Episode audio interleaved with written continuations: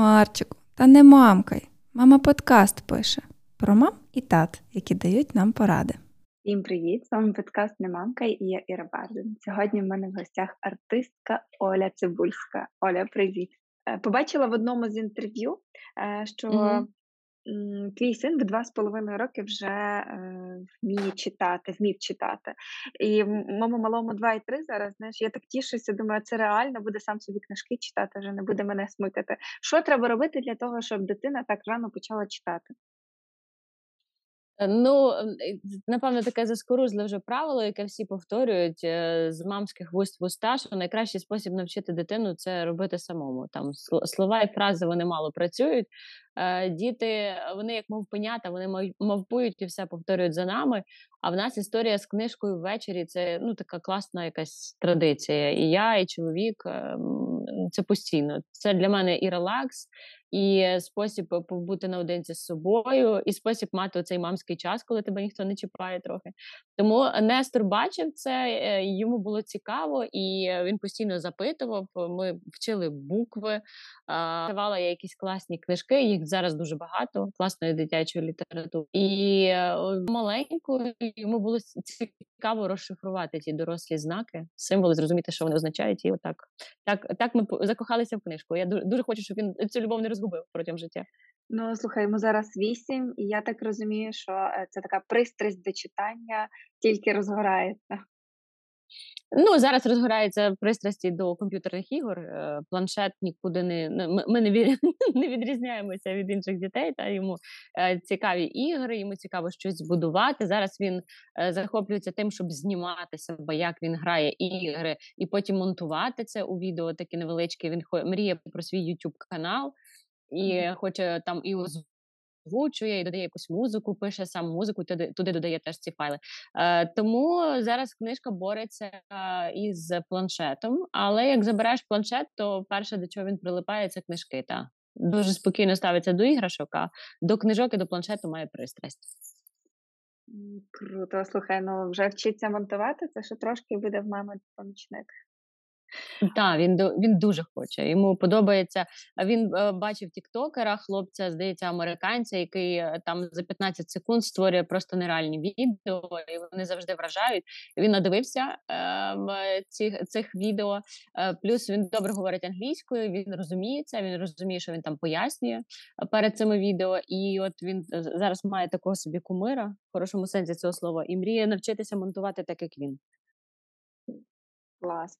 Ти так е, сказала мені за книжку, знаєш, за те, що ти е, читала такий час наодинці з собою. Ну, мій малий не дає мені читати, він бачить, що я читаю, але він типу буде читати зі мною.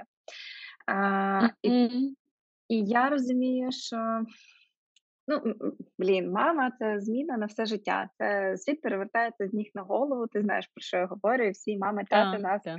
розуміють. Як ти взагалі наважилася на вагітність, так, на народження сина, фактично в розпал своєї кар'єри? Я не знаю, ти готувалася морально якось, е, планувала, як це буде виглядати, як поєднувати концертну діяльність і материнство. Тому що для мене перших три місяці це була якась катастрофа. Я сиділа вдома, сказала, я в доміку і не рухайте мене. А ти фактично через два тижні вже почала наповну працювати. Такого декрету в тебе не було. Е, Ну, знаєш, мене завжди вкурвлювала фраза: е, от ми запланували завести дітей. І я завжди казала, що діти то не то не хум'ячки, їх не можна завести. Е, Вирішити, от давай ми заведемо дитину. Давай, кота чи дитину. А може кота.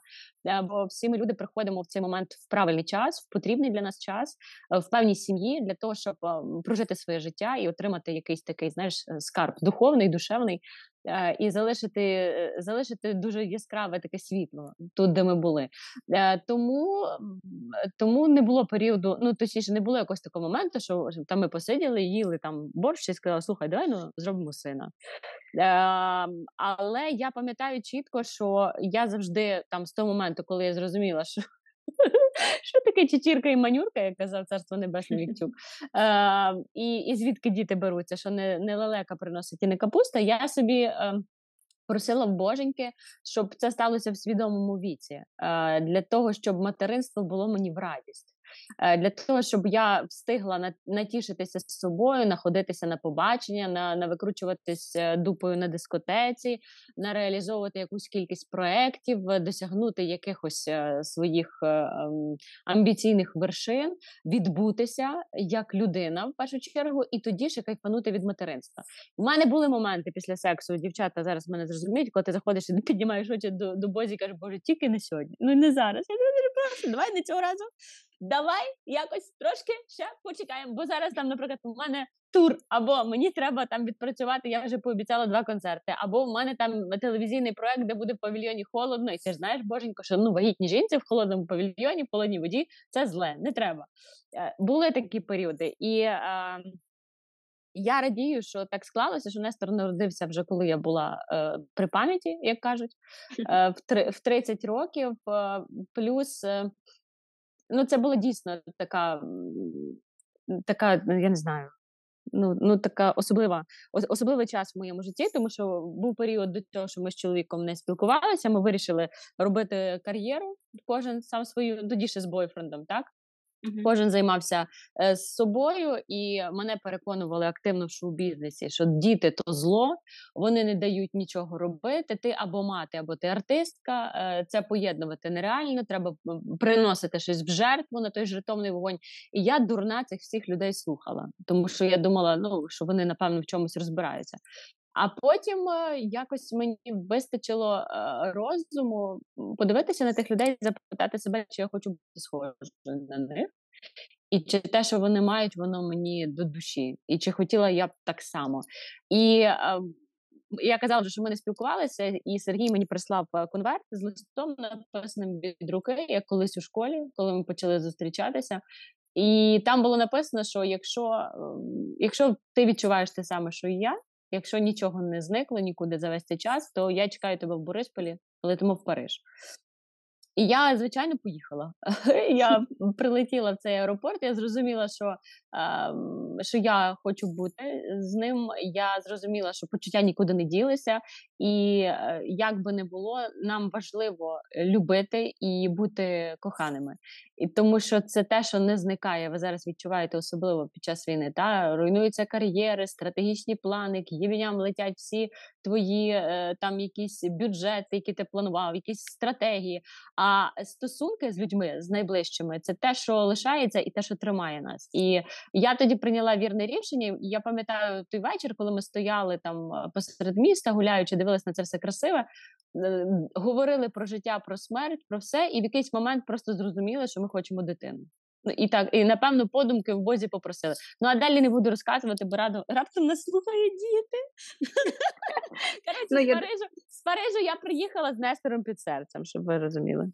Ну, це прекрасно. До речі, е, я теж завагітніла після того, як попросила в Бога вже ну все, от скільки можна. Було в тому житті всяке різне. Мамою я ще не була, я вже дозріла, хочу. Е, mm-hmm. І я завагітніла буквально через там, не знаю, два чи три місяці. Е, заміж я не вийшла, типу я не заміжня, mm-hmm. але я виховую сина, в мого сина є тата, все класно. Але я дуже розумію е, оцей твій момент усвідомлення, що так, я готова, я хочу. Це так круто, і коли ти справді отримуєш це е, буквально відразу. Так, а... ти, е, ти тоді ти тоді ось ти по особливому мене розумієш. Е, ну, жінка вона народжує дитину. Е, не, не я зараз не хочу, щоб феміністки плескали в долоні казали, правильно ті мужики нам не, не потрібні. Та але жінка в першу в першу чергу вона народжує дитину для себе, так для того, щоб пережити цей досвід материнства, відчути на що ти спроможна, як через тебе приходить інше життя, скільки в тобі любові, якої ти навіть не розуміла, що і така буває, так mm-hmm. наскільки вона така безумовна, і наскільки вона взаємна, і наскільки це все прикольно. І е, мені здається, що коли материнство в житті трапляється отак усвідомлено, як в, на, в наших з тобою випадках, е, тоді жодного жодного разу в житті ти не скажеш бляха, от якби я не народила, я би оце зробила. От якби не ти та своїй дитині в якийсь період. Ну то і і мені Нестор не заважає зараз ні на гастролях зі мною за кордон, по дві доби в одну сторону і назад, ні на зйомках, де він де він нудиться, але дуже тримається і мені допомагає. Він мені не заважає навіть в ті моменти, коли я хочу бути сама, тому що я придумую, як його організувати. Я настільки сильно хотіла цього хлопця, та настільки рада, що він з'явився. Що це е, для мене великий клас і великий бонус, і дуже особлива людина в моєму житті. Це дуже круто. Е, слухай, ну але зараз е, знаєш, ну 7 років це вже доросла дитина, яка розуміє, з якою можна домовитися. А на початках як це було? Як взагалі ти змогла організувати своє життя? Бо в мене трохи інша ситуація. Я народжувала вже в розпал ковіду. І mm. я ж е, організовую концерти, знаєш, і моя робота була теж дуже активною, але в межах там Західної України. І mm-hmm. в мене фактично не було роботи як такої. Тобто ми тільки відновлювали ринок, і я мала можливість так трошки бути мамою, трошки трошки працювати. Ну і потім mm-hmm. почалася війна. Знову ж таки, я не є включена там дуже активно в якісь ем, робочі процеси. І я дуже щаслива з того, що зараз в мене є син, і моє життя має 110% е, змісту. Разом з тим, я тішуся, що я маю можливість приділяти йому час. Бо якби це життя неслося так, як воно неслося там 4-3 роки тому, то напевно мого сина було би трохи менше мами. І от е, фактично твоя вагітність, народження малого були до всіх цих знаєш, е, катаклізмів, до ковіду, до війни, і дуже багато було роботи. Я згадую собі той період, це просто ну от най най найсочніший період в твоїй роботі. Е, бо дуже багато всього встановлювалося якраз. Знаєш, Мені здається, що в ці роки ринок України ставав з колін, концертний ринок. Е, ну, ну, Він не те, що вставав з колін, він, напевно, що на коліна не став в той момент. Та, ти права, що тоді неслося. Е, Дуже дуже класний був е, 12-й рік, 13-й рік. Ось тоді там взагалі. Тобто темпи були такі божевільні. І, напевно, 14-й, 15-й, в силу того, що вже почалася війна, так, і оце ковід, потім пізніше вже з'явився все. Воно так потрошки притихало. Але тоді, в 15-му році, коли народжувався Нестор, дійсно ну, було багато роботи. І я пам'ятаю, що я дуже сильно стресувала, тому що це відчуття інстинкту, оцей, що ти не можеш лишити своє маля. Що ти ти не можеш вийти з дому? Я ридала в ліфті, коли спускалася, так е, їхала на зйомку вперше. Я пам'ятаю, що я попросила батьків приїхати. Нестору було якраз два тижні. Я е, погодувала його, зцідила молоко, залишила, і буквально там на декілька годин Е, від'їхала на зйомку, і на цій зйомці я не могла для собі місця. Е, але я коли дзвонила лікарю, який приймав мене пологи, я кажу, блядь, що зі мною? Боже, що там, що там? Він каже, все нормально, твої гормони вляжуться, це нормально, що ти плачеш, це нормально, що ти б'єшся, все буде нормально. Мама мене заспокоювала, вона мені телефонувала там кожних 15 хвилин, казала: Донечко, дивися, я оберігаю, тут все добре, все окей. Ну заспокойся, там роби свою справу. Я розумію, що тобі треба підтримка. Ключ е, в цій всій історії, чому в мене вийшло поєднати, напевно, тому що я. Не боялася просити про допомогу. Знаєш, я зрозуміла в якийсь момент, що якщо її не буде, я просто не вигрибу, і в мене поїде дах. А дитині е, мама з дахом, який поїхав, ну не дуже. Е, І я тоді е, на початках я просила маму. Е, Вони приїжджали з татом. Вони ще тоді не жили тут, а жили на заході України. Е, Я в якийсь момент е, в нас з'явилася няня. І е, я намагалася балансувати. Я будувала всі свої справи під графіки Нестора, під годування, так під вкладання спати, бо мені було важливо, щоб я його покупала і поклала спати. Мені було важливо, щоб зранку він прокинувся і побачив мене першою, щоб на ніч йому казку я розказала. Так, і оце якраз період, як як е, зараз твій карапуз, я я хотіла бути поруч. А потім, е, а потім я для себе зрозуміла дуже страшну штуку яку, напевно, нормальна людина і жінка не має казати вголос, але найкраще, що я можу навчити свою дитину, це жити без мене, тому що я не вічна. Це не значить, що я, як зозуля, маю його підкинути комусь. Але я в силу своєї професії і в силу того, що я й далі хочу займатися своєю роботою, реалізовуватися, я мушу зробити так, щоб він біля мене, як оце курчатко, ціпав ніжками, але максимально вмів бути самостійним і знав, що якщо я від'їжджаю на гастролі, там в мене правда є умова, що я там довше ніж на одну ніч не їхала, і мене матюкали всі концертні директори, і мої е, турменеджери. Всі я казала, мене максимум може не бути одну ніч. Та? Е, а, Але я е, мусила навчити його і пояснити йому, вкласти в голівеньку, що я завжди в тебе в серденьку, ти завжди в мене в серденьку. Ми з тобою на зв'язку зв'язку. Але так буває. В мами така робота, що мама їде на гастролі. Мама їде на гастролі, тому що там треба працювати. І він раніше це розумів як казки. Так, це для нього якісь були далекі історії. А зараз, коли він їздить зі мною е, в силу війни, я тепер ніде його не лишаю, ні, ні біля кого. Він завжди біля мене, мамине цюцятко. Він тепер бачить і каже: Я тепер розумію, де ти була. Я розумію, чим ти займалася, і я розумію, що це дуже складно. І що ці дороги, якби я був ще меншим, і і ми їхали так довго, я б напевно він каже, не витримав. Е, Тому от я і далі намагаюся якось балансувати зараз.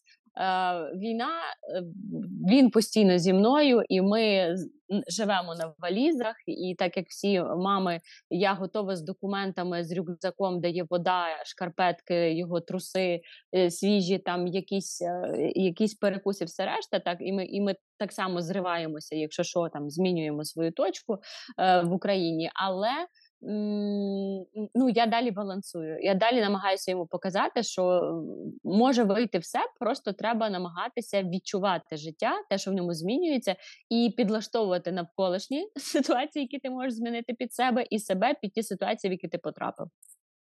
Як він зараз це все переживає? Ну я бачу по сторіс дуже багато переїздів, дуже багато і готелів, і роботи різної. А, Ну і плюс його навчання. Та? Тут є такий аспект другий клас. Треба вчитися mm-hmm. і не не прогулювати школу або вчитися віддалено. Як він взагалі це все стягує? Ем, Як він стягує? В нього немає вибору. В нього немає вибору, тому що війна е, раніше до повномасштабної війни я батьки вже переїхали сюди ближче до того, як е, орки срані розбомбили їх квартиру. Вони жили в Ірпені. Е, і я мала змогу завести його, наприклад, там на на дві доби, так і від'їхати. Зараз в нього вибору немає. Е, він е, я боюся його залишати. Він їздить зі мною, тому він налаштовується. Ми беремо в дорогу багато книжок. Ми беремо в дорогу якісь головоломки. Ми беремо. Я скачала в телефон всякі Алі Еліас, чи як вони там називаються ці ігри е, зі словами. Ми вчимо табличку множення в дорозі, яку він ненавидить, як і я ненавиділа в школі. Е, ми беремо iPad, е, ми закачуємо музику, ми е, граємо в гру, коли ми вмикаємо по черзі там всі, хто їде в машині, ми вмикаємо кожен свою улюблену пісню. І всі інші слухають і потім коментують, чому ця пісня сподобалась, не сподобалась. Там розбираємо аранжування, чи тексти, чи ще щось, чи просто співаємо. Mm-hmm. Для нього, ну коли він приїжджає в нове місце, це для нього пригода, і йому подобається знайомитися з людьми. І він навіть вже декілька разів виходив зі мною на сцену. В якийсь момент перший я його попросила, а далі він каже: Слухай, я подумав, в твоєму концерті має бути частина, де співаю тільки я. Е, вот. Тому от зараз ми були в в Пардубі, це в Чехії, і там е, нас запрошували українці, які там зараз живуть. Е, отець Мар'ян, який е, на своїй на, на базі своєї церкви там і прихожан, і тих людей він об'єднує, збирає гуманітарну допомогу і так якось підтримує духовно, душевно і настроєм цих всіх людей. І йому сподобалися ці знайомства. і Він тепер зрозумів. Я йому пояснила, що кажу, подорожі переїзди це складно, але ти кожного разу зустрічаєш якихось чудових людей. Е, а зі школою, е, ну, після 10 жовтня, е, ми знову поїхали з Києва і повернулися ось буквально напередодні, коли йшов нас понеділок, ми повернулися буквально в п'ятницю, і сьогодні він вперше пішов до школи офлайн. Ми займалися онлайн. Я самостійно робила з ним домашні завдання ввечері. Е, писали, рахували, вчили слова і ну, таким чином якось викручуємося, тому що тому що такий час, напевно, інакше поки в мене не виходить. Я не вигадала іншого способу. Хто знає, напишіть, будь ласка. Так, я думаю, що поділяться з нами, але е, я дуже добре розумію, це твоє я його не відпускаю. Ми коли поїхали на 14-й день війни в Польщу з малим. Mm-hmm. я тільки через тиждень відстежила свій глюк, що типу я ходжу в Гданську ми. Це Балтійське море, розумієш, то під самими німцями і Балтійським морем, і Прибалтика, типу, де там можуть літати ракети. А я ходжу тиждень е, просто в пів метра від нього. І ловлю себе на думці, що це максимально тупо, тому що там є хлопчик трошки старший, вони хочуть гратися, а я весь час така нависаю над ним, щоб він ніде не відійшов. Я мусила відловити в себе всякі ці от е, там фантомні сирени і так далі, типу, якось mm-hmm. пропрацювати. Бо мені було ну, максимально смішно з себе, що тут безпека, чому ти за ним ходиш? А воно вже так вкорінилося, і я досі дуже важко це все переношу. Він ходить в садок, я сижу в машині під садочком. Ну, дякувати Богу, я маю таку можливість. А, Типу, там чи працюю собі недалеко біля садка, чи в машині чекаю на нього. Він ходить на 2-3 години поки що не повний день. Mm-hmm. А, Я розумію, що так, це такий от глюк, е, коли ти думаєш, а якщо зараз прилетить, то ліпше я піду до нього в укриття, будемо сидіти там разом, ніж я буду десь в одному укритті, а він в іншому. Е, Я тобі дуже дякую, що ти це проговорила, що ти всюди з малим. Я думаю, що е, сотні тисяч мам точно так само почуваються в Україні. І думають, що це ненормально. Мені здається, що це нормально, якого би віку не були діти. Так, е, це не те, що нормально, ну інакше, напевно, зараз не може бути. Е, Я тобі хочу сказати, що мами так почуваються і ті, що в Україні, і ті, що за кордоном. Е, Я говорила там з мамами, які теж виїхали в силу того, що там їх будинки зруйновані, чи їм довелося mm-hmm. тікати, так і вивозити, чи вони вирішили вивезти дітей. І вони кажуть, що в них за кордоном ця штука не проходить. Тобто цей інстинкт збереження е, свого курчатка, е, він ну це це, це означає, що ти класна мама, що ти нормальна, нормальна твереза мама.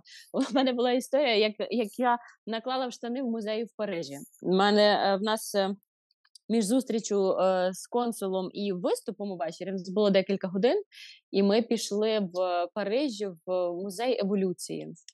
І ми гуляємо, там дуже багато таких всяких, е, як воно називається, господи, коли імітації тварин, та такі великі дуже статуї, mm-hmm. такий mm-hmm. величезний музей, аля Гаррі Поттер, скляна така стеля, вона вся блимає вогниками, дуже гарно. І в якийсь момент е, в цьому музеї темніє, на на стелі з'являються такі помаранчево-жовті е, світло, таке, яке блимає постійно, і такий звук. бу І я розумію, що мене починає трясти. Я хапаю Нестора за руку, я починаю бігти з ним по музею. Він не розуміє, він кричить: Мама, що сталося? Мама, зупинися, мама, що з тобою? Я не можу себе взяти в руки. У мене починається панічна атака. В якийсь момент до мене доходить, що я стою, тримаю свою дитину, ну, просто щавивши його руку. Він дивиться на мене, не розуміє, що відбувається, і стоїть з боку мужичок і такий потягує собі кавочку в цьому музеї. І я підходжу і кажу йому англійською, кажу: я перепрошую, а що це? Блядь, за звук. Я кажу, що нас бомблять? І він так дивиться на мене довго, потім каже: Та ні, каже, навряд чи це там десь за музеєм, та це тут. І я розумію, що це музей зробив якби. Експірієнс, тому що там були студенти. Пізніше я побачила біофаку, і вони зробили, е, наче тропічний дощ в цьому музеї, щоб е, відчути дати всім відвідувачам атмосферу тропіків, де живуть ці тварини. Я я тобі Клас. скажу, що я відходила ще до кінця дня від цього просто. І я розумію, що це назавжди в нас, і я дуже не хочу, щоб цей страх лишався в наших дітях. Ми мусимо тих мускулів викурити так, щоб ними не смерділо тут ніколи в житті, на всі століття вперед. То правда, то точно. Слухай, ну вже раз ми говоримо про москалів і трохи про твоїх батьків. Як тобі вдалося пережити оцю історію з квартирою батьків в Ірпені і взагалі з окупацією, тому що ну, я знаю дуже багато різних історій, та, і там батьків знайомих, і і моїх знайомих, які тікали, знаєш, коли приїхав хлопчик, який ріс фактично зі мною. А, І розповідає, що ми з дружиною втекли з Ірпіня на дачу під Ірпінем і думали, що ми там пересидимо. Посиділи чотири дні в підвалі, зрозуміли, що ні, треба якось тікати, тому що нічого доброго, танки стоять під нашою хатою вже, ми в підвалі без світла. І я в той момент просто навіть не могла повірити, що, що це реальність. І ну, я усвідомлюю, який мій стан був від того, що я чула це від знайомих. А тут така ситуація сталася безпосередньо в вашій родині. Як взагалі е, приборкати емоції, не знаю, прожити, пережити? А, Я як переживу, я тобі подзвоню і розкажу, напевно. Тому що е, тому що це досі в мені, е, і я досі відчуваю на собі залишки того того страху, того болю, того стресу, який був тоді. Е, І в батьків це не пройшло. Вони зараз живуть з нами. Е, І кожного дня якимось чином ми повертаємося до тих страшних днів окупації, коли вони лежали на підлозі в холодній квартирі 10 днів без їжі, без води, без світла, без нічого. Мама з тиском, тато з цукровим діабетом.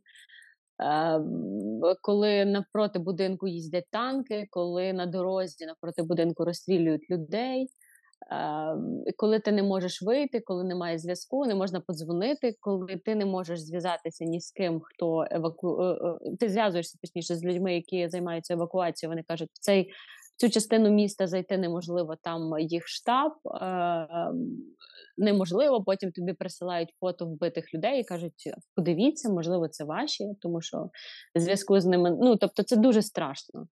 І е, я не знаю, як це пережити. Я я б хотіла, напевно, аби це стерлося з пам'яті, аби в якийсь момент е, цей тумблер перемкнувся і почати жити без цих спогадів, але це неможливо, тому що кожного дня. Е, Кожного дня ця історія аукається. Я зізнаюся тобі, що я досі не можу приїхати е, в той будинок, де була квартира батьків. Я бачила фото в телефоні, е, і я не можу туди приїхати.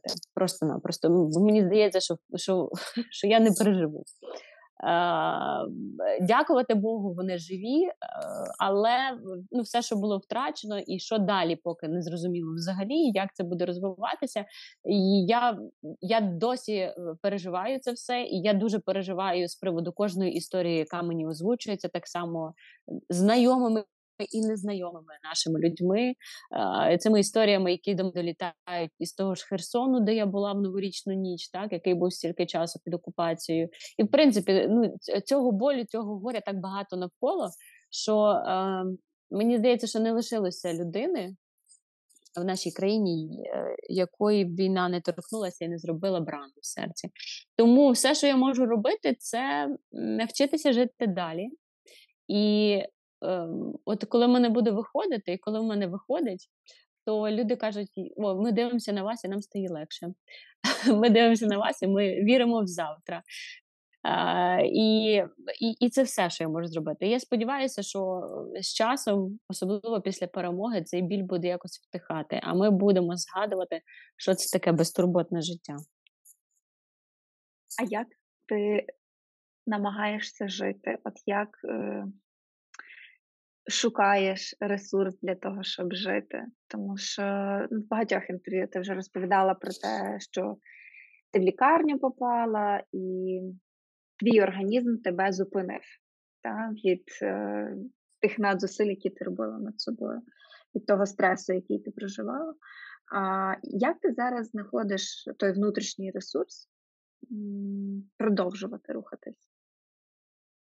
Як писала наша чудова, щоб не плакати, я сміялась. Я ржу над собою, над тим, що навколо мене відбувається. Гляньте мій Тікток просто чи там мій інстаграм. Хтось пише, Боже, як ви можете жартувати? А ну я я інакше не витримаю. Ну, все, що я можу робити, це іронізувати над своїм максимальним болем, над своїми страхами, тому що я, як всі нормальні люди, це жартувала недавно було на концерті в Луцьку. Була Тарабарова. Я кажу, це Тарабарова і все казково. Знаєш, а в мене не казково. в мене день казково, день я матюками обкладаю все. День я думаю, блядь, знов виключили світло. Я сьогодні в офіс приїхала з мокрою головою і сушила феном. Добре, що тут було де де ввімкнути. Я думаю про те, де заробити кошти, як годувати дитину. Я думаю про те, що буде зі мною далі. Я звикла працювати. Я працюю з сьомого класу. Я завжди. Була самодостатньою дівчинкою, яка може собі дозволити те, що вона хоче, так і яка може планувати, яка будує команду, яка будує свої плани, яка будує кар'єру. А а зараз все розвалилося. Тому я ржу над собою. Мені так стає легше. Е, люди кажуть, що вони теж сміються разом зі мною, і їм стає трохи легше. І напевно, от так ми ми це все і переживемо. Мені здається, що е, гумор українців е, це дуже потужна рушійна сила. Тому що це вже не перший запис, де мені кажуть, що я просто ржу, просто гоню, і від цього стає е, краще. А, та, то єдине, єдине, що рятує, це оця іронія. В моменти, коли слава Богу, тьфу, е, більш-менш, та, то оце, цей цей гумор з'являється і він тримає тримає на крилах. Як я там сніг випав, я кажу, сестринство і братерство, е, любов з колишнім то не гріх, то волонтерство. Так що всі, поки випав сніг, написали колишнім стало легше. Бо мені здається, що якраз таки, оце коли почалась повномасштабна війна, не знаю, як вам, але мені колишні написали, що ти. Так що всім колишнім передаю привіт. Е, Щось мені здається, ні один колишній не написав. А, Але то вже таке питання, мабуть, через те, що я у Львові. А, Знаєш, що я ще хочу запитати з тебе? Ну просто у Львові нібито не було так страшно, як е, Ні, ну і львівські колишні. Якщо в тебе львівські колишні, то вони ж гонорові, ти ж знаєш, то ж наші так, наші так. гонорові хлопці. Він просто мовчки лайкає тобі, мовчки. Та, до речі. Ой, ми ж так е, е, сміємося, я щось не хочу тебе питатися, е, де вас застала війна 24 лютого. А, Вдома застала війна в, в квартирі. Та я приїхала зі зйомок пізно 23-го, і в гримерці таке пахло пахло бідою. Знаєш, завжди пахне шоу-бізнесом, плітками про колишніх білик, там про якийсь хто хто з ким заспівав, хто хто що куди наколов. Ну завжди якась така атмосфера, всі ржуть примерно. А а то було якось так ну, якось натягнуто дуже, і і не так, як не так, як завжди. Але я така гнала. Мені ще я їхала в машині на роботу. Мені подзвонила моя подруга Марія, вона іспанка, і ми з нею там останні півроку я займалася, вчилась танцювати фламенко. Uh-huh. І, е, і ми так танцювали фламенко. Я з нею практикувала свою іспанську, яку майже забула. Вона зі мною вчила українську. і Ми так дуже добре, ну якось так знайшли одне одну. Тандем. І та, тандем такий людський. І вона мені дзвонить в дорозі якраз і плаче в трубку, і вона каже: Оля, буде війна.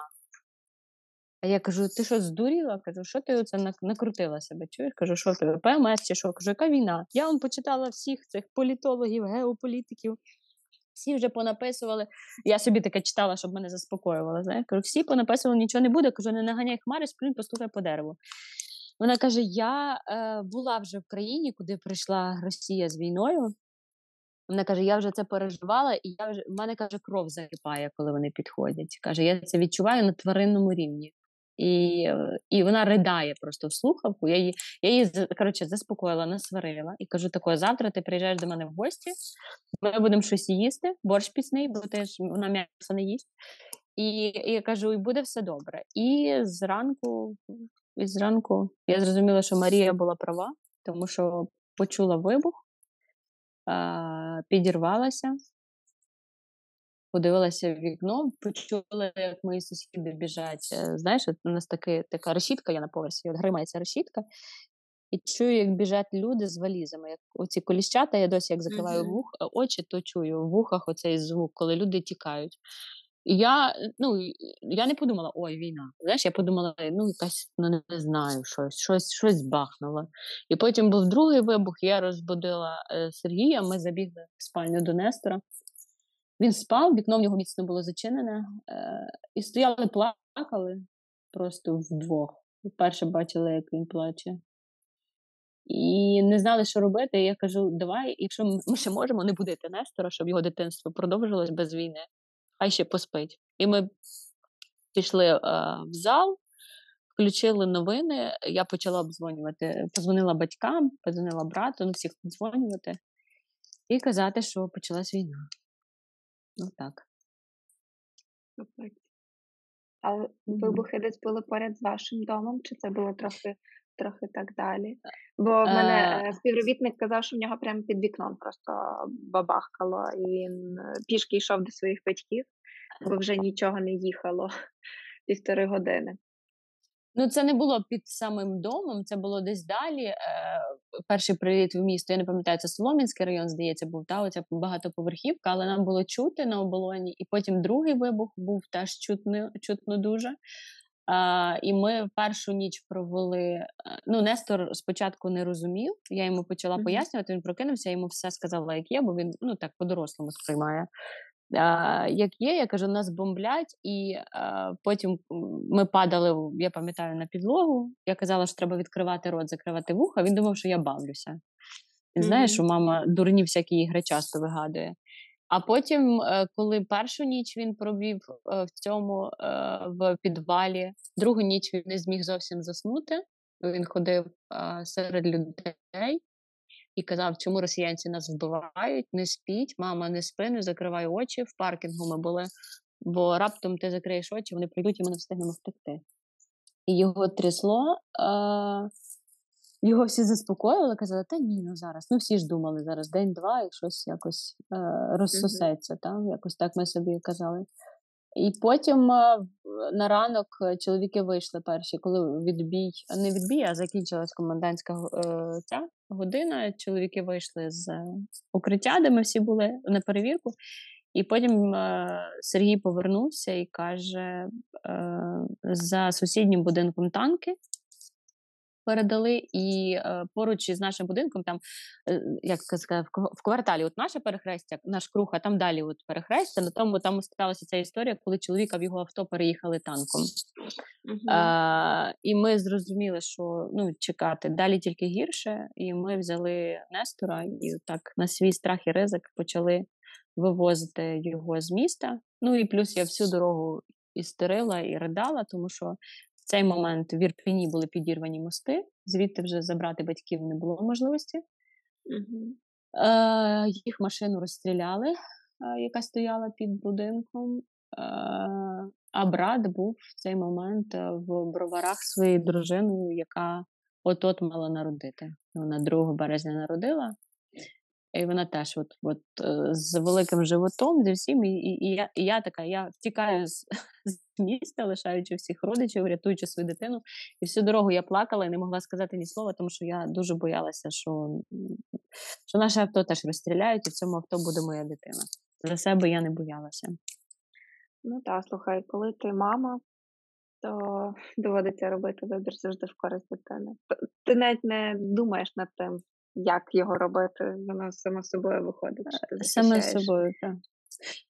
Ну, це найстрашніша дорога в моєму житті на сьогодні. Я, я дуже прошу, Бозю, я знаю, що ти слухаєш наш подкаст, будь ласка, щоб більше більше так, такого жаху не було. Ні ні в моєму житті, ні в, ні в вашому, ніколи, ні в кого.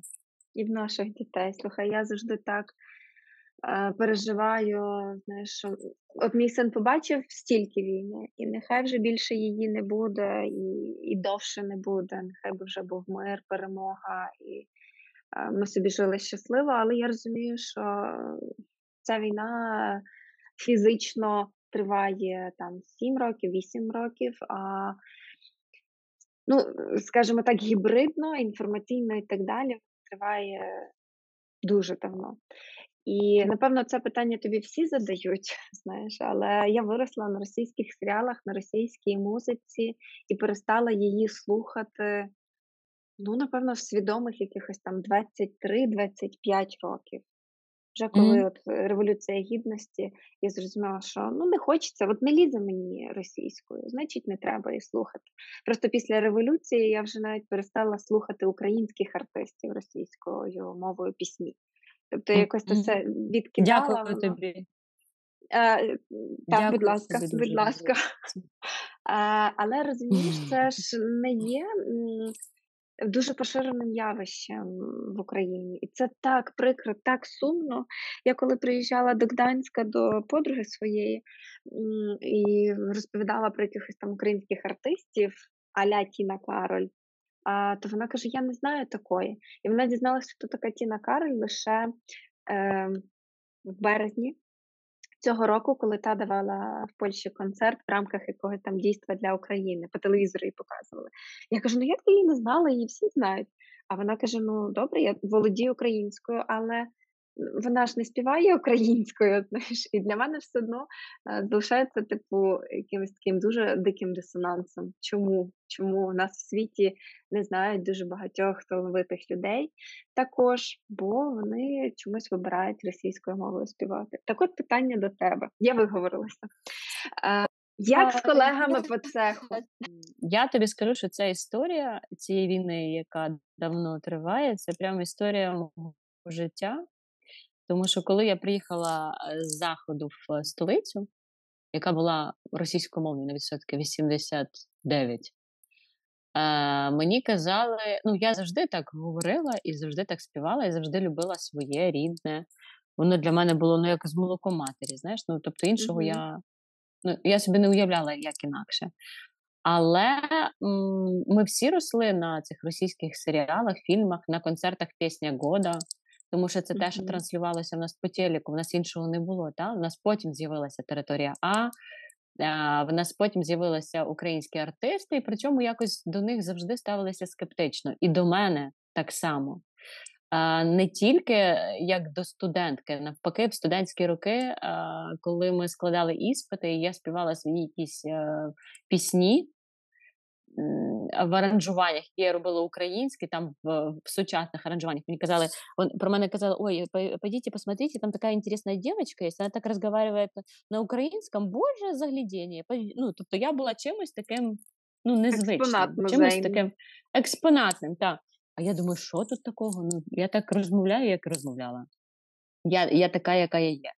А потім почався шоу-бізнес, е, і в шоу-бізнесі мені казали: слухай, ну ти провінційна курка, ти приїхала своєю українською мовою, своїми українськими піснями, своїми якимись традиціями, кому треба. Ну, Кому кому то треба. Ти, а Якщо ти хочеш шоу-бізнес, то ти або е, ну, добрий вечір, або ти там не будеш. І е, була фабрика зірок, де ми виступали, куди привозили багато російських артистів, з якими ми виступали на сцені. Та?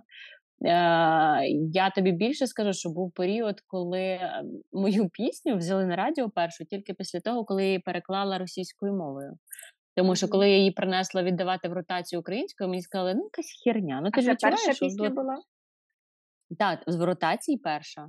Та, що в ротації моя сольна, ти ж відчуваєш, що якась херня. Ну, що не ті якісь барабани, не така гітара, не таке це. І одна дівчина, а, я можу вже про це говорити, бо вона виїхала за кордон, і ніхто не буде цей. На неї тиснути, вона мені подзвонила і каже: Слухай, Оль, е, щоб взяли пісню, каже, переклади її російською.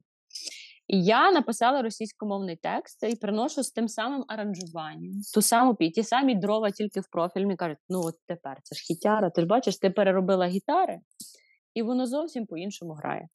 Е, Ось і і був якийсь момент, коли ну, коли мені казали всі там, коли я заробляю гроші і пишу е, своєю ну, рідною, а мені кажуть, та його не візьмуть, його не будуть слухати.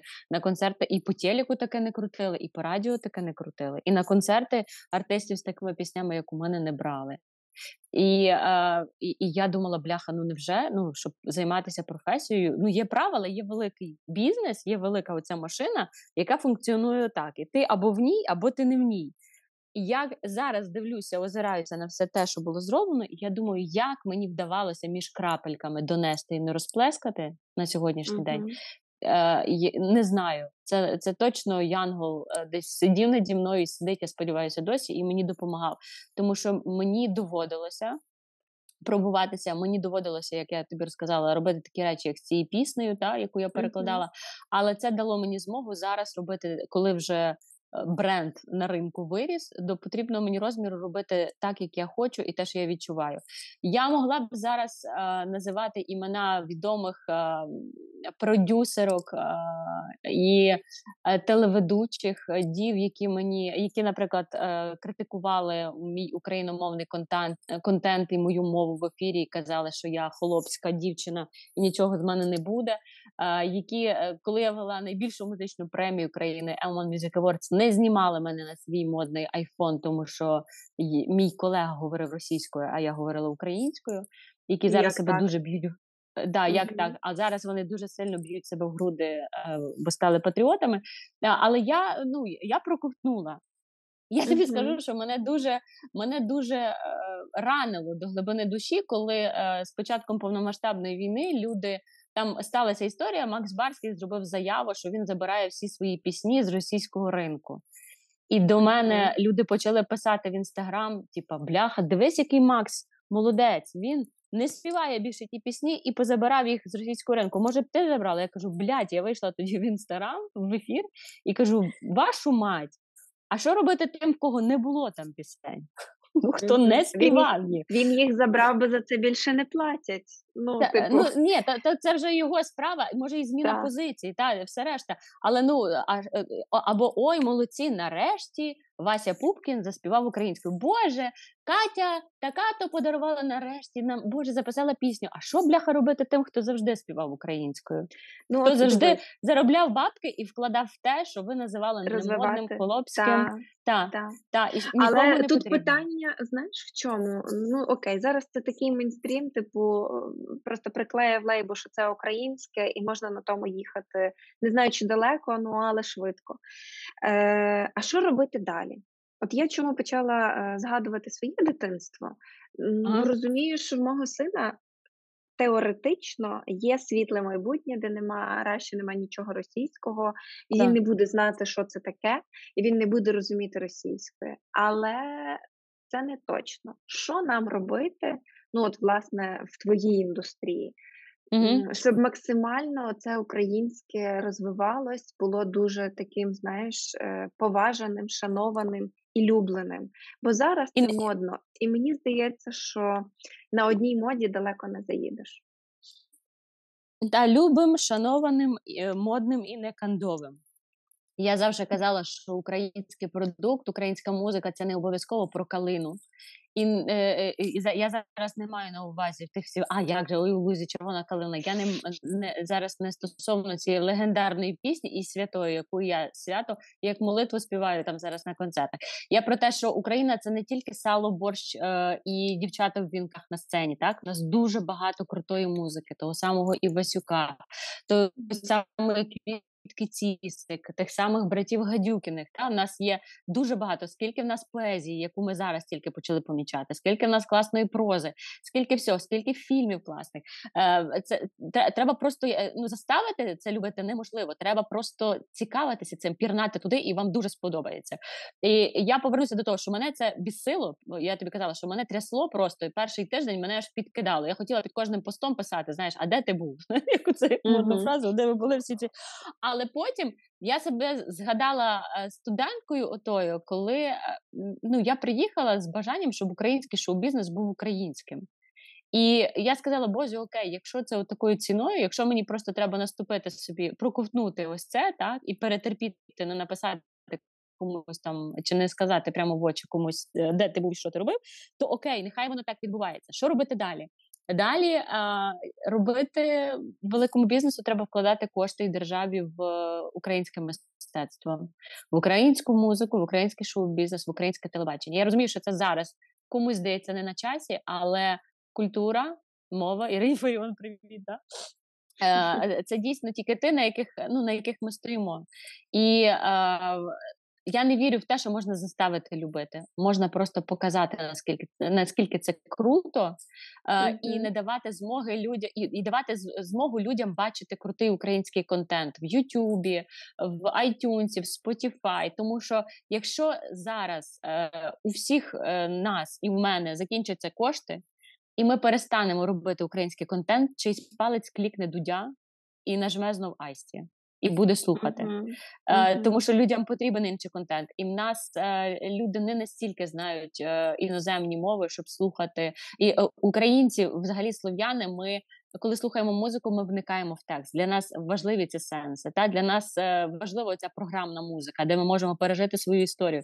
І якщо не буде з'являтися цього контенту, вони будуть повертатися до російського. Що я можу зробити, щоб. Е, щоб як запросити людей е, переходити на рідну мову, любити її і все українське, так як я. Я можу просто біля них, біля тих, хто ще говорить російською, говорити так українською, щоб їм хотілося, як я. Я можу е, створювати пісні, які люди будуть любити. Я можу створювати проекти, приходити до тебе е, от, в цю класну розмову, так і говорити з тобою про актуальне, і просто давати змогу людям е, обрати своє, знайти своє українське, яке їм дуже до душі, і не ходити наліво. Дякую тобі. Дякую за цю е, позицію. Я думаю, людина, яка має в собі дуже багато любові і може нею ділитися, то вона може е, ту любов привити і до мови, і до життя, і до рідної землі. Е, любов править світом. Я тебе дуже добре розумію. А, Знаєш, в мене ще так багато питань. А, Розумію, що ми вже так довго пишемо. Що буде нудне інтерв'ю на три години. Ні, буде цікаве інтерв'ю на дві. Е, Ми хоч поговоримо, познайомимось з тобою. Я рада знайомству. Дякую тобі. Я теж. Дякую.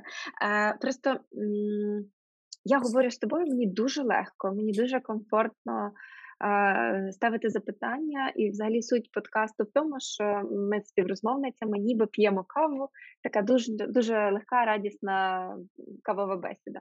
І так все складається. Ти е, відрізняєшся на сцені і вдома. Твій сценічний образ, е, скажімо так, я розумію, що він є, але він дуже відмінний.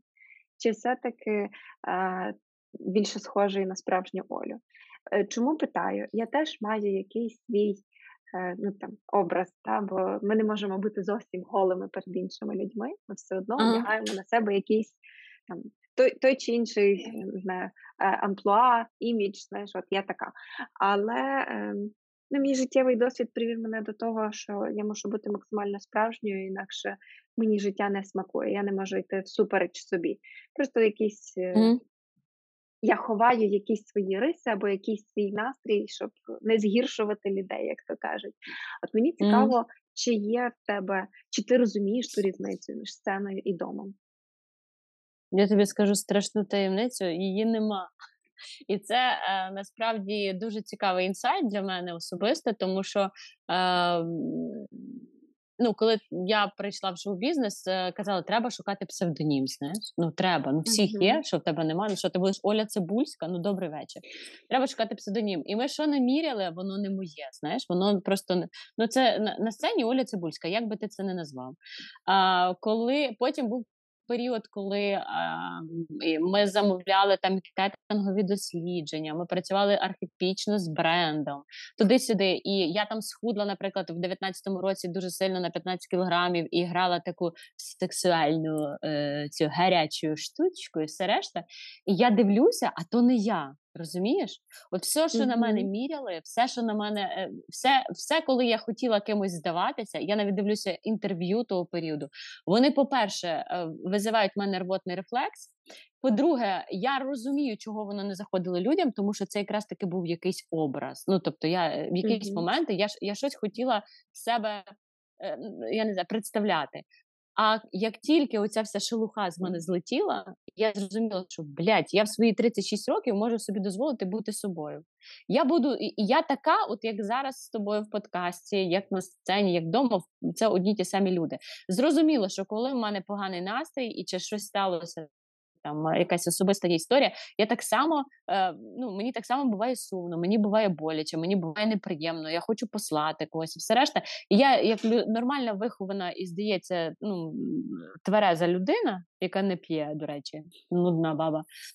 Я не буду виносити це на люди і і там е, проектувати це на глядача, там на телебаченні, чи там слухача на радіо, чи на сцені на концерті. Я розумію, для чого я виходжу, е, що я хочу дати людям і що я хочу взяти собі. Але е, я перестала гратися в ці образи, тому що е, тоді гублюся я і я відчуваю себе нещасливою. А для мене мега важливо бути щасливою. Мені здається, що ця війна всіх роздягнула. Я не знаю, як сказати інакше, але. Ой, дуже сексі, хай так буде. З цією війною всі стали такі, знаєш, без без зайвих е, обгорток. Але в якомусь інтерв'ю е, ти так сказала ніжно, що для свого чоловіка вдома ти не артистка, е, ти не співачка, а просто Оля. Угу. Твій чоловік бачить тебе інакшою, ніж ти є на сцені, в соціумі, в побуті, чи ні? Ну, е, я думаю, що треба внести червону книгу. Він єдиний е, єдиний з чоловіків. Ну ти розумієш, що коли ти там ти ж сама була в індустрії та займалася концертами, все решта, що в цій індустрії дуже багато чоловіків, дуже mm-hmm. багато всяких оцих шурмур, коли хтось комусь ніби подобається, а хтось може і не подобається. То ця традиція гортать меню не значить замовлять. Головне, щоб це іскри літали. Та і там особливо на концертах, коли ти і в сукні і нафарбована, то всі чоловіки дуже такі, особливо ті, на кого можна вже казати тато. Вони ж думають, що зараз малишка, де зараз я і ти моя. Е, і, і, А вони ж е, ну вони собі уявляють артистку, вони собі уявляють е, ту дівчину, що вони там спілкуються з дівчиною, яку показують по телевізору. І це як з 14-м айфоном зайти в метро. Знаєш, дивіться, всі mm-hmm. о. От. І і мене це от, сприйняття, воно ну, до нудоти. Мені один написав якось малиш, щось там та-та-та. Е, ти будеш моя. Я кажу, добре, я, мій чоловік моя дитина. Він каже, ти не розумієш, я такий наполегливий, я буду настоювати. Я кажу, ви знаєте, Михайло, в вашому віці вже пора настоювати шишки на спирту і втирати в поясницю, а не оце. Тому так, він образився дуже, до речі. Ем, тому, а ми з ним зі школи, з 10 класу. Е, і так і так і лишилося. І, і напевно це найцінніше, що є в цих стосунках, бо він мене сприймає не через телевізор, радіо, нагороди і впізнаваність, е, не через мій інстаграм і Тікток, а через людську призму. Слухай, я е, знаю, що всі всі вже спитались про секрет м, такого тривалого е, подружжя 20 років разом. Але Та вже трохи більше, вже не вже не, не, не, не рахую. Вже то дуже вже не, кажи, не рахую. бо то не модно в шоу-бізнесі. Шоу-бізнесі ми, це не модно дуже. Ми ж не в шоу-бізнесі. Але е, я тебе запитаю, як не повбивати одне одного після народження дитини? Бо до того ну, якось так все зрозуміло: кар'єра, побачення, романтика. А от з народженням дитини дуже багато всього змінюється власне в парі в відносинах між людьми. Е, вас е, якось це складалося, чи ви над тим працювали? Яка була ситуація з народженням Нестора? Ну, я не можу тут давати рецепти, бо я мама в перший раз, я знаєш, в першому класі. Е, Тому якось там е, спроектувати чи там озвучити зараз якусь схему, яка точно всіх спрацює, складно. Е, Але те, що я для себе зрозуміла, що не треба терпіти, доки в тебе пуп е, розв'яжеться. Якщо мене щось не там не влаштовувало, чи я хотіла якось інакше, чи мені треба була додаткова допомога. Е, навіть е, ну навіть в той момент, коли я зрозуміла, що треба няня, я прийшла і сказала: Слухай, я не вигрібаю, тому що мені Просто фізично треба е, там дві години в день чи три години в день, коли я можу посидіти, пописати, послухати музику, поїхати на репетиційну базу і поспівати в мікрофон. Інакше е, ну, біля тебе буде не та людина, е, в яку ти закохався 300 років тому. Буде дракон, який тобі не дуже сподобається, і він тебе зжере. Вот. Тому я напевно радила не якби не цей не терпіти і говорити обом. Е, тому що я думаю, що складно як мамам, так і татам так само непросто. Вони теж mm перший раз і проходять цей період адаптації. Мені здається, що нам жінкам в цьому сенсі навіть трохи простіше, бо ти ж 9 місяців носиш під серцем, і для тебе це не сюрприз. Добрий вечір. Приймайте, та а, а, а хлопів трошки інша історія. Тому і я думаю, що. Оцей момент усвідомлення, що ви батьки, він приходить набагато пізніше після пологів. Е, і і треба дати собі час. І ну що, ну, ну посварилися, трохи помирилися, та й все. Я так розумію, він тебе взагалі такий дуже мудрий е, чоловік, тому що пережити ту кількість е, приписаних тобі романів і скандалів і історій, то треба мати дуже таку, знаєш, тверезу голову, не приймати то все до серця і не впасти в ревнощі. Бо мені здається, що якщо на чорне казати біле 50 разів, то ти починаєш сумніватися вже в своїй адекватності. Це напевно про рівень довіри. Е, між партнерами. Е, люди кажуть, що навчилися ми говорити, тому що треба було попліткувати. Та є така одна з гіпотез, що так людство навчилося говорити. Людям завжди подобається придумувати якісь історії, розказувати їх. Плюс е, ну, кожен, як сказати, кожен розпущений в міру свої, свого життєвого досвіду, і кожен в своїй голові може допустити те, на що напевно спромігся б сам. Я я сподіваюся, що його, звичайно, шкребло десь, і що він мене деко ревнував, і що він десь психував, і що бився головою в стінку, і плакав ночі в подушку, і і ставив свічки за моє здоров'я, щоб Святий Миколай нікому мене не віддав. Е, і В мене є таке бажання внутрішнє. Але глобально, е, ну коли ти добре знаєш е, одне одного, і коли ти не боїшся одне одному завжди сказати так, як є, бо ти mm-hmm. Знаєш, що реакція буде адекватна, тоді що б там навколо не неслося. По барабану, тому що за закритими дверями в себе в хаті тільки ти знаєш, і він знає, як є насправді, а решта не важливо. Ой, побільше б було таких пар, які е, довіряють одне одному і можуть розвиватись повноцінно е, як дві окремі особистості, але при тому залишатись разом. У нас все-таки трошки є такі е, викривлені Напевно, Є викривлення з Радянського Союзу. Так, там ну, нам же ж внушали колись типу, згадайте радянські фільми, які не дай Бог, щоб не лишилася сама. І ця жінка, яка боїться, що вона лишиться сама, та ти можеш все сама. І ти, от конкретний реальний приклад цьому.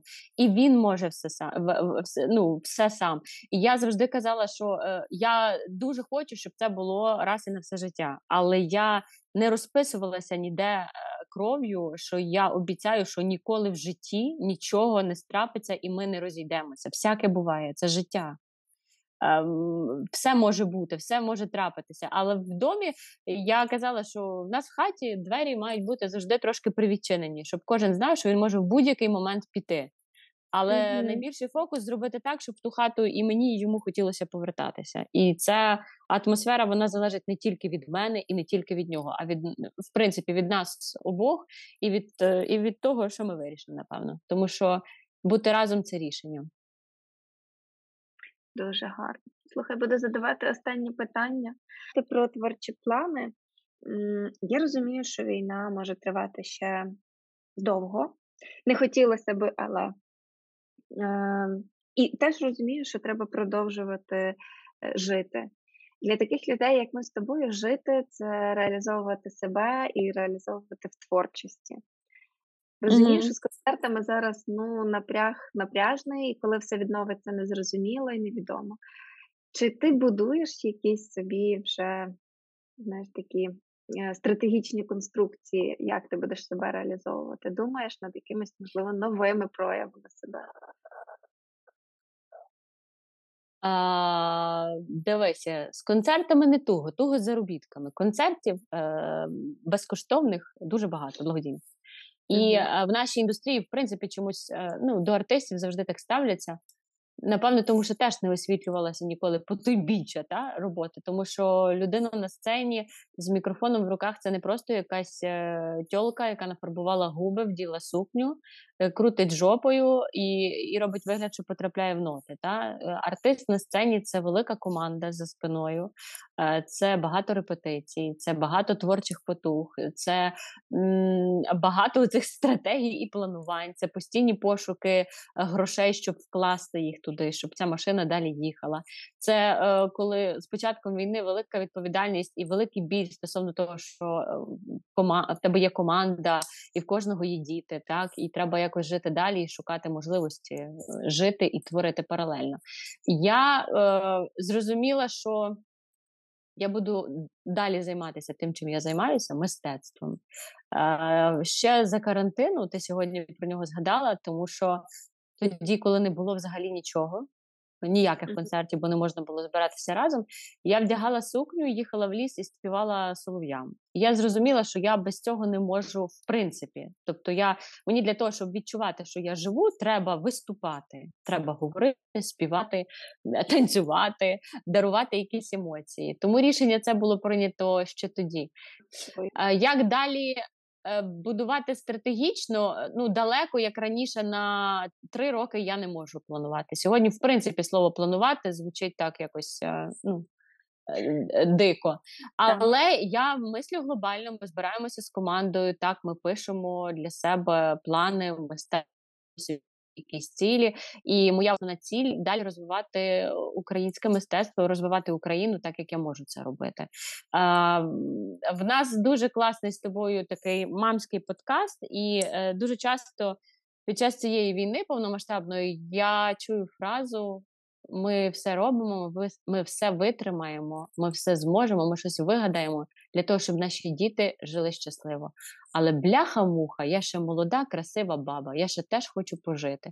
І я хочу пожити в цій новій Україні е, без е, орків смердючих, е, з успішною економікою, з класним українським шоу-бізнесом, з класними українськими містами відбудованими, з щасливими, усміхненими, здоровими людьми, з класними концертами в відремонтованих будинках культури, в яких не провалюєшся на сцені ні каблуками, ні по коліно, в яких тепло, в яких затишно, де люди приходять і дарують одне одному незабутнє мистецтво і теплі емоції, і ту е, любов, яку не купиш ні за які гроші.